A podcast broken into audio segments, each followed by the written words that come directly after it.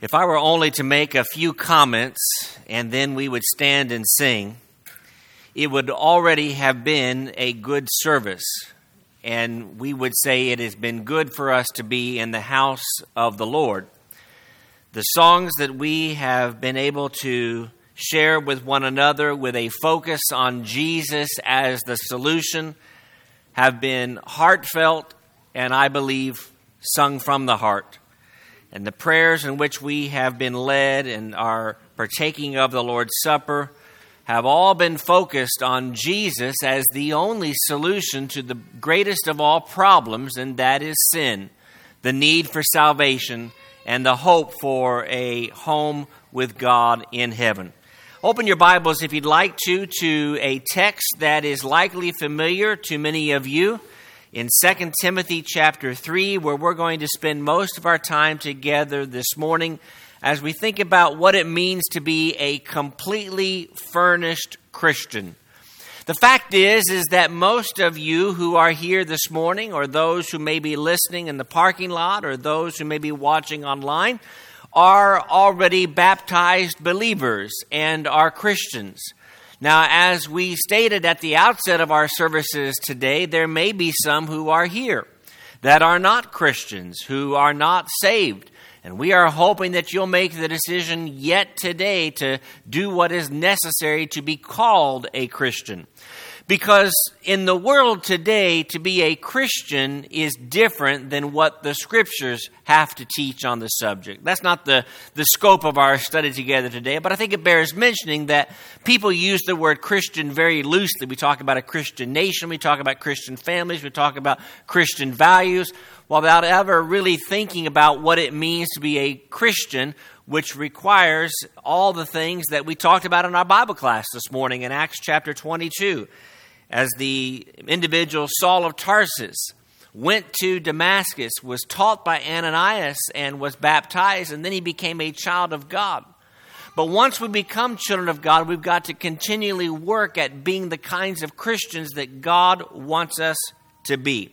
And so we're going to look at this text in 2 Timothy chapter 3 and we're glad to have you today, and we appreciate, as Brother Cameron said at the outset of our services, those that are visiting. We have a number of people who are from various places throughout uh, Tennessee and elsewhere in the country who are visiting with us, and we're glad to have you. We're going to focus our attention this morning on just about 35 words, at least in the New King James Version. 2 Timothy chapter 3, verses 16 and 17. And those 35 words are powerful and are uh, so valuable in understanding who we are as children of God. In fact, these two verses are often suggested as memory verses for those who are young as well as those who are old.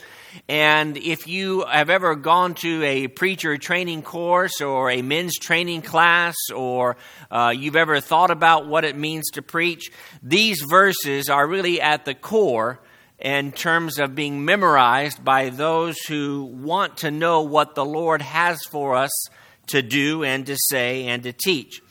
And he says that all scripture, we could spend the rest of our time just on those two words, all scripture. But he says all scripture is given by inspiration of God and is profitable for doctrine, for reproof, for correction, for instruction in righteousness that the man of God may be complete, thoroughly equipped for every good work. Now, some of you have a different version, and I actually prefer the different version where it talks about not just thoroughly equipped, but it talks about thoroughly furnished or completely furnished for every good work. You know, if you search for an apartment or a home online, you can check a box these days where it says, Do you want it to be furnished or not? And that makes things a whole lot easier when you walk into a place. When we moved here a couple of years ago, our place was furnished. Now, it was lawn furniture and it was a camaraderie of all kinds of different things, but it was wonderful to be able to walk into our house and have chairs and groceries because you loved us and cared about us, and we appreciate that so very much. But it's different to walk into a place where there's nothing no chairs, no bed, no, no groceries, no anything. But having something that is furnished is helpful, and it equips us to do what the Lord wants us to do. I want us to start by talking about what I would call the post baptism life. And there's a problem or a potential problem that all of us have faced who are Christians. And that is we are baptized into Christ. And that's a glorious day. That's a wonderful occasion. And that's something that is worthy of celebration and worthy of commendation. But after becoming a Christian, it's easy to kind of drift back, or may we say fall back, into our old life of patterns. And consider, if you would, so many different warnings. We read Matthew chapter 10, verses 16 through 22 to get the full context. But verse 22 says, He that endures to the end will be saved. Well, that tells me that I cannot just become a Christian and then put my life on cruise control and then hope that everything goes swimmingly over the next 10, 20, 30, 40 years, however long you've got left. 1 Corinthians chapter 9 verse 27 is written by the inspired apostle Paul who says, I don't want to be disqualified in my walk or my faith and my journey with Jesus Christ. And so if Paul super saint himself says, I've got to make sure that I govern myself appropriately. I want to make sure that I'm not on cruise control. If he has to govern himself that way, I've got to do the same thing. And a third passage that comes to mind that we sometimes quote is there in Revelation chapter 2, where Jesus says, I want you to be faithful even till the point of death. And that's a charge for us. And we live in a country, we live in a world generally that provides us with lots of freedoms, including the freedom of religion. And we're thankful for that. We're thankful that we are not fearful today uh, of something bad happening to us. It could happen, but we sure hope and pray that it doesn't. But certainly it won't be because the United States government or the state of Tennessee says, stop that worshiping of that God, as was found in Acts chapter 4 and Acts chapter 5 in the era of the, the Jews or the, the, the new Christians that were teaching God's word. Paul's words encourage us here to not give up and to equip ourselves to more ably meet the post baptism challenges. And it seems to me that there are a number of key things just in these two verses that really help us in meeting those challenges head on. And that's what I wanted us to talk about today. I want to look at five things that we are supposed to see or study or search or to seek as we try to do what God wants us to do. The first of those is simply this is to make sure that we see scripture as inspired. We want to see scripture as inspired there in chapter 3 and verse 16, and we're going to keep referring to verse 16 a lot in our study together today. It says that all scripture is inspired. That means that Ezekiel chapter 35, whatever is found there, is inspired. It means that Habakkuk is inspired. It means that Matthew is inspired. It means that the book of Revelation is inspired. It means that every book of all 66, from Genesis to Revelation, is inspired by God and has some value to us. And incidentally, that's one of the reasons reasons why, and I appreciate that the shepherds here insist that we study from both the Old and the New Testaments on a routine basis, and I hope that we do that individually as well, but we do that as a congregation because there's value in looking back to the things that were written 3,000 or 4,000 years ago. And so we study those scriptures because all scripture is inspired. But what does it mean to be inspired? Well, you, as good Bible students, or those of you that have been around for a while, know exactly what that means. But you may have never heard what it means to be inspired. But the word here literally means God breathing or divinely breathed into. It's the idea of God speaking directly to us.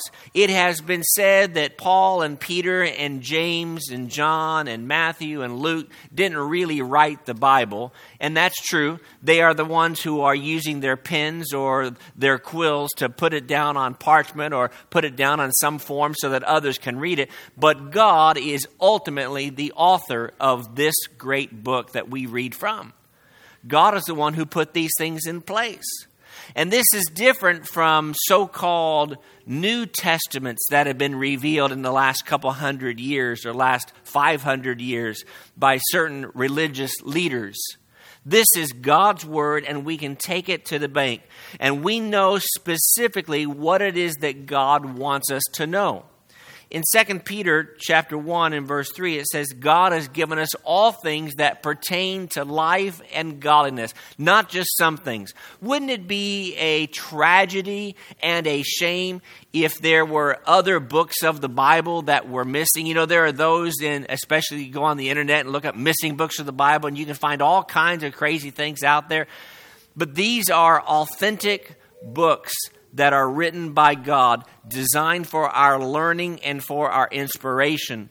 But wouldn't it be a tragedy if there really was something missing and we missed out on some truth that was taught by God some 2,000 years ago? We don't have to worry about that. We don't have to fret about that. We don't have to be concerned about that because we know all of what God wants us to do. And we know that there's no chance of confusion, no chance of contradiction, or no sense of ambiguity because God is not the author of confusion as is written in 1 Corinthians chapter 14, 33. And finally, we know that it's not subject to human error. You know, when I write something, I might make a mistake. When I write an article or when I was in college and I wrote research papers, sometimes the professor may say, That's not exactly what I wanted you to get out of this particular text. You got it wrong. That doesn't happen with God's word. In 2 Peter chapter 1 and verse 20, the text says, Knowing this first, that no prophecy of Scripture, zero, zero Scripture, is given by private interpretation for prophecy never came by the will of man, but holy men of God spoke as they were moved by the Holy Spirit. Those last two words go back directly to the point that I'm making here, and that is God's scriptures are inspired. They come from God Himself. So if we're going to be a completely furnished Christian, we need to see Scripture as inspired. That goes back to something that we talked about recently in one of our Bible classes, and that is God doesn't give us suggestions. He doesn't give us things that we ought to do. He gives us things that we must do in order to serve Him in a faithful, complete way. See Scripture as inspired. Secondly, we need to study the Word for the purpose of learning because there are lots of different ways that we can study God's Word. We can study God's Word so that we can check the box and say, I read a couple chapters this week. Or we can study God's Word because the elder said we've got to study, or the preacher said, study this for your Bible class. But we want to study so that we learn. In 2 Timothy chapter 3, verse 16, in the text that we are anchored to so close this morning, it says that Scripture is profitable for doctrine the word doctrine there is the same word for learning or teaching. Someone would sometimes use the word indoctrination with a very negative overtone to it. But let's look at it from a positive point of view. We are trying to indoctrinate ourselves with God's Word. We are trying to get that doctrine in our minds so that we live it out completely. Now, the great value that we have, that even Christians 2,000 years ago, even Christians 500 years ago, that we have that they didn't have, is that we have the scriptures so easily and readily available to us. You think about it that you can carry a Bible anywhere without carrying a Bible these days on your phone with your Bible app or with access to a, a, good website. We have the Bible wherever we go.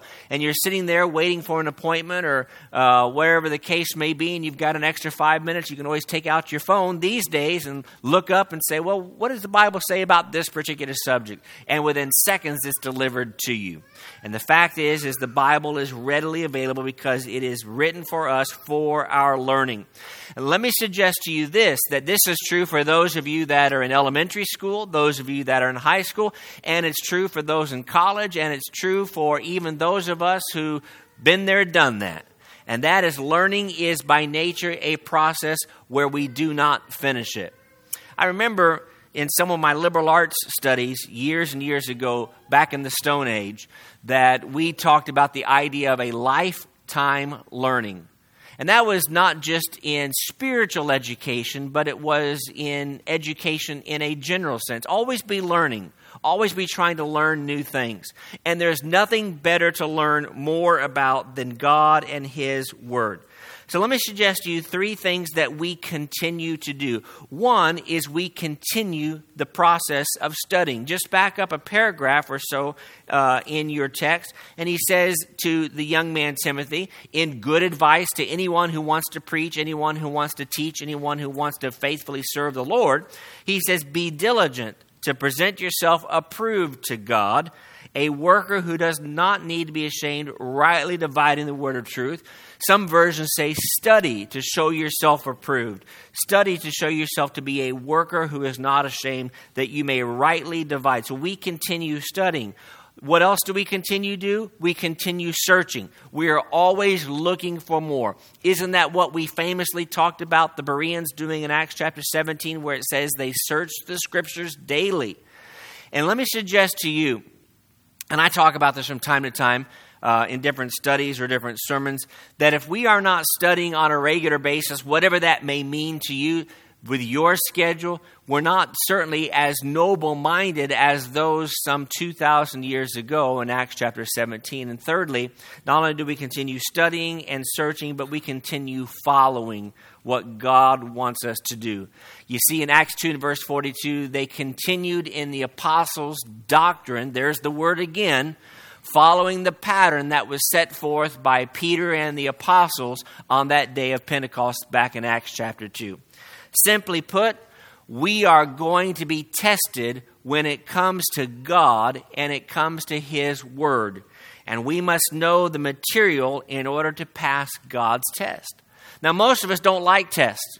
Uh, whenever the teacher says we're going to have a test next week, or worse yet, you walk in that morning and say we're going to have a pop quiz today, that is not a fun experience. But we are going to be tested on our knowledge of God's Word. Now, not in the sense, I don't think, that we get to the day of judgment and God says, All right, everybody take out a sheet of paper, number it from 1 to 20. And I want to ask you 20 questions about the Bible. But if we can't answer questions about God's Word, how can we stand ready before Him on that day? There will be an open book test. And the book will be open, the book of Revelation tells us, and the names will be read. And if your name is in the book of life, you are good to go. If not, you are not good to go. And so we've got to make sure that we study for the purpose of learning. We see the scripture as important and inspired. We make sure that we study to, to the word to learn.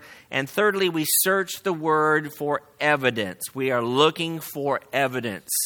Now, we are not looking to prove what it is that we might come to the table believing, because there's a difference there, right? So I might believe that baptism isn't essential for salvation. Well, I can find a bunch of passages that seemingly prove, and I put that in quotes, that point. We had a young people study last night, and one of the things that we talked about was the fact that you can make the Bible say anything you want it to say. In one of the illustrations that David used very nicely was that the Bible actually says there is no God. The Bible actually puts out in black and white in the book of Psalms there is no God except for the fact that it says that a person who makes that kind of a statement is a foolish person. So you can make the Bible and twist it however you want and make it say things that it really doesn't say. But Scripture is profitable for reproof. The idea of reproving something and finding evidence for the things that we believe. We as Christians are to be sure. We are to be convicted not pompous, not arrogant, not I've got all the answers and you're wrong and I'm right. But I believe God's word. I am going to anchor myself to God's word, and there's nothing that you can do to take me away from God's word because it is that powerful. It is proven.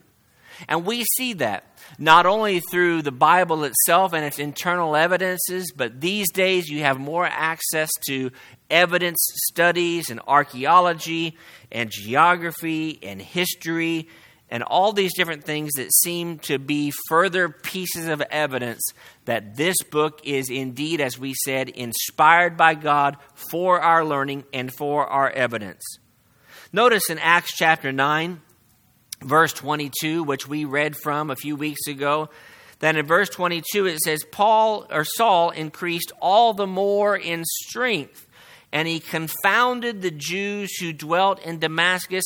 And what did he do? he proved that this Jesus is the Christ. If you want to underline the word proved, because Paul didn't say, Well, I think that Jesus is the Christ. No, he's proving that Jesus is the Christ. Now, Paul was one of the greatest teachers ever. And one of the things that Brian pointed out today is in Acts 22, he didn't start out with the idea of Jesus as the Christ. He started out with Jesus of Nazareth. And then he gently but yet forcibly and, and continually pointed towards that we are talking about Jesus the Messiah, Jesus the Christ. The Bible is great in that it proves itself the various things that are predicted and prophesied, and all the things that then come to fruition. When it comes to Jesus himself, there are some 300 plus prophecies about Jesus the Messiah himself. And of those 300, can you guess how many are not fulfilled? Zero. The only prophecy with an asterisk next to that that you could argue is not fulfilled would be the coming of Jesus when he returns and the redeemed are joined together with him. I've made reference to it before, but I have a book uh, in my library called All the Messianic Prophecies or All the Prophecies of Jesus. And it's about a 300, 400 page volume and it goes through and it lists them and it gives some information about them. It's really kind of interesting. I actually used that years ago to teach a Bible class for about three months just on the prophecies of Jesus. But the fact is, is we could spend our time looking at all 300 of them. Let's just look at one of them, and that is, I put a question mark. What about the crucifixion of Jesus? Well, let's look at three passages in the book of Psalms uh, Psalm 22 and Psalm 34. We'll look at a couple of verses here just real quickly, and we will note that these are things that are written roughly 950 to 1,000 years plus before there would ever be a crucifixion of Jesus. And in 22 and verse 16, he says, For dogs have surrounded me. Now, this is David writing. This isn't Jesus writing. This is David writing. He says, Dogs have surrounded me. The congregation of the wicked has enclosed me. And then he says, They pierced my hands and they pierced my feet. He says in verse 18, They divide my garments among them, and for my clothing they cast lots. Chapter 34, or Psalm 34 is more appropriately, we might say, verse 20. It says, He guards all his bones, and not one of them is broken. Now, if I were to go back and write what happened in the past. That's history, and that's not that impressive. Interesting, but it's not that impressive. If I flip it around and I write about things that are going to transpire in the future, now that's something else. That's exactly what's transpiring here. Because we're talking about Jesus' crucifixion, question mark, let's talk about Jesus' crucifixion. Well, let's look over very briefly at verses that are very familiar to those of us that are students of the Bible. But in Luke 23 and verse 33, where they had come to the place of Calvary, what did they do to him? They crucified him. In John chapter 19, verse 23 and 24, John, the writer and the close friend of Jesus, comments on it, and he says, One of the soldiers pierced his side with a spear, and immediately blood and water came out. That the testimony is true, that you may believe. Go back to verse 23, where it says, The soldiers had crucified him. They took his garments, made four parts. Didn't we just read that somewhere? I think thousand years earlier we had read that transpired. And they said, Therefore, let us not tear it, but cast lots for it. Verse 24 so that the scripture might be fulfilled, which goes back to Psalm 22. And then verse 37 they shall look on whom they have pierced. The point that I'm trying to make is a simple one, and that is when we search God's Word, we see more and more and more evidence. And that's one of the reasons why Old Testament studies are so important, because it helps formulate the evidence that is found in the Scripture itself. And it proves to us that this book is really real, it is authentic. Number four, we need to use 2 Timothy chapter 3 verse 16, and find out that Scripture is there to help us to straighten up when we mess up. Scripture is profitable for correction. I would make the argument, and I think you would agree with me, that Christianity requires a reformed lifestyle. We are reforming ourselves. Now, it's not a matter of, well, I'm a Christian, I've reformed myself, and after a week, I'm good to go.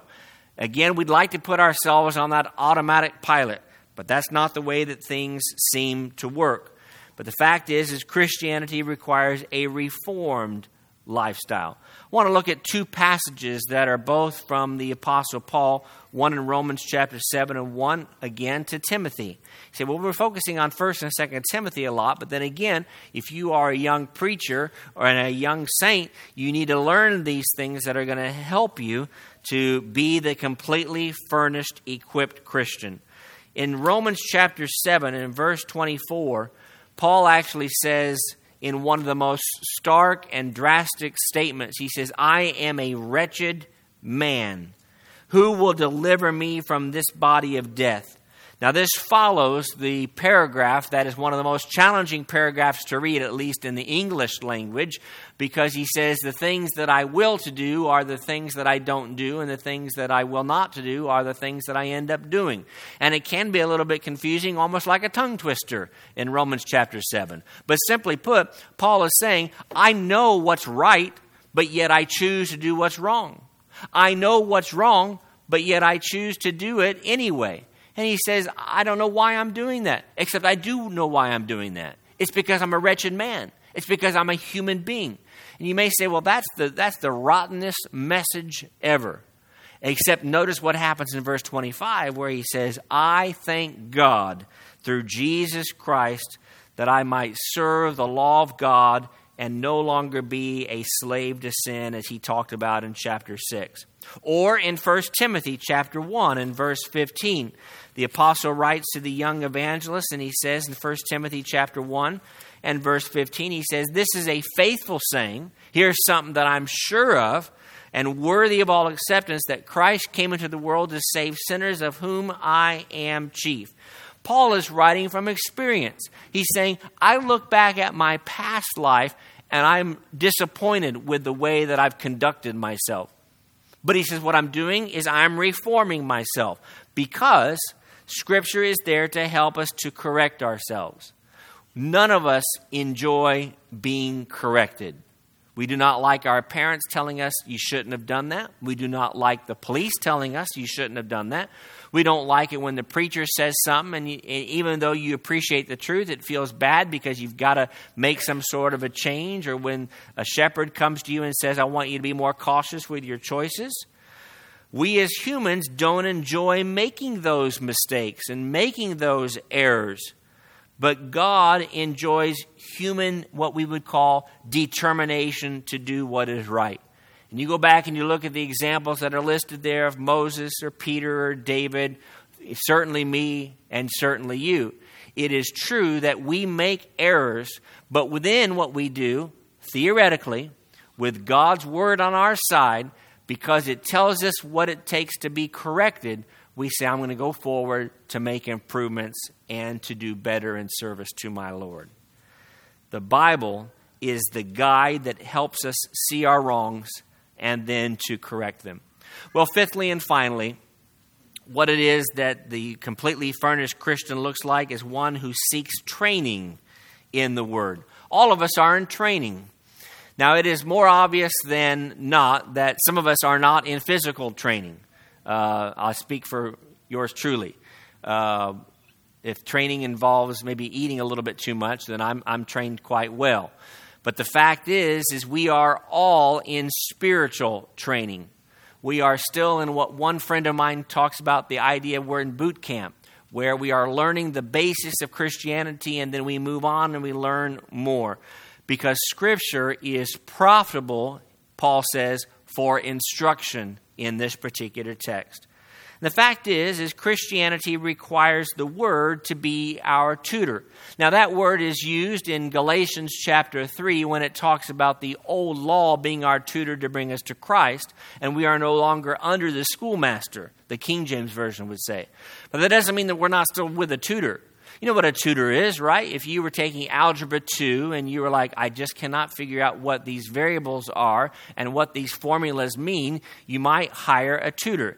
And you would pay someone to sit there with you as you go through your problems and you go through the formulas, and he or she would help you to understand those algebraic formulas better.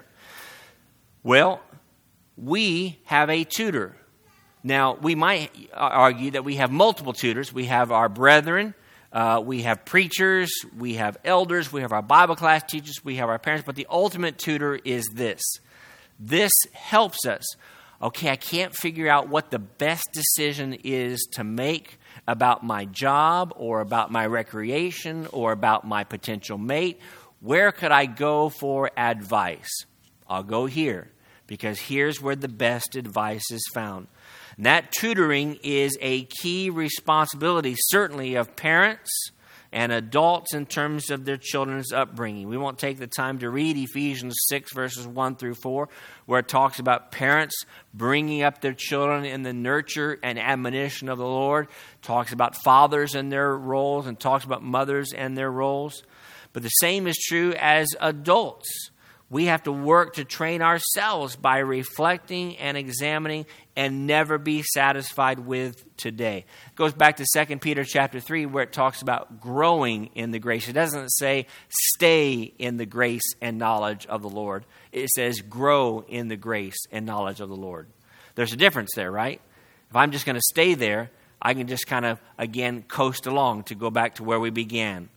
But I'm growing. I want to learn more I want to be more. Well, let me conclude with one final big slide here, and that is uh, why does it all matter? And I think we've already proven why it matters, but it seems to me that the reason that it matters is the very next statement that is made by the inspired writer Paul when God speaks to us in 2 Timothy chapter 3, and he says, So that the man of God, so that a Christian, so that you and me may be complete, thoroughly furnished for every good work. We want to be men and women of God. More than anything else, that's what we want in our lives, in our reputations. I would hope that you would all agree with me that when this life comes to an end for you, when it comes to an end for me, that when the preacher stands up and says a few nice words about us, that they not only talk about our occupation, not only talk about our family, and those are good things, and our hobbies, uh, but they talk about our spiritual development, our spiritual anchoring, the fact that we are Christians. You know, there are times where local funeral homes will call on preachers and say, hey, there's a family that, and I've done a number of these services uh, in various states, and they'll say, this person doesn't have a church environment that they grew up in or that they died in. Would you be willing to do their memorial service or speak at their funeral? And, you know, I generally will say yes if I can because, one, that's an opportunity to teach the truth to people who probably need the truth taught to them. But I've gone sometimes and I'll say, Will you give me some information about Mr. Smith? And it's all about their career, it's all about their family, it's all about their interests. And you know what is starkly missing is that there's nothing spiritual about that person.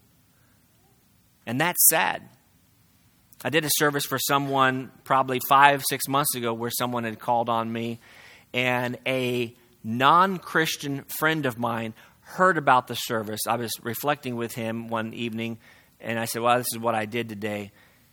And he teared up. He, he's a believer in God. He's, he's, he's, he's off on his beliefs, but he's a believer in God. And he teared up, and he says, That must have been some sad service. That must have been some sad occasion. And he says, Because I'm thinking about where he is right now.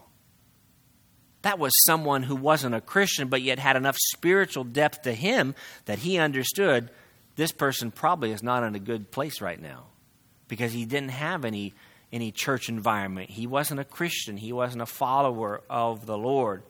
We want to be men and women of God. If your tombstone doesn't even say your name and it just says man of God or woman of God, you're good to go. that's all that matters, as long as you really are. Because that's what truly matters. We want to be complete, which means being perfect, and we want to be furnished or equipped to do God's work. So, what is it that the completely furnished Christian does? He sees Scripture as inspired. He studies the Word to learn, searches it for evidence, straightens up when he messes up, and seeks training in the Word. That's what we're trying to do. And I'm convinced that you might say, well, you didn't really say anything that was brand new to me today because that's why I'm here. But as we have said from time to time, and as others have said, we want to be reminded of the importance of, of growing and being the kinds of men and women that God has asked us to be. I have talked largely about those who are Christians, but there are some who are here that maybe have never been baptized to have your sins washed away. And we would want very much to talk to you about your soul's condition so that you're not like that man that I talked about a few moments ago. We want it so that when you die, we're sad, but yet we say, you know what? He is truly in a, to borrow from Paul's letter to the church of Philippi, a far better place. And that's what we're hoping for.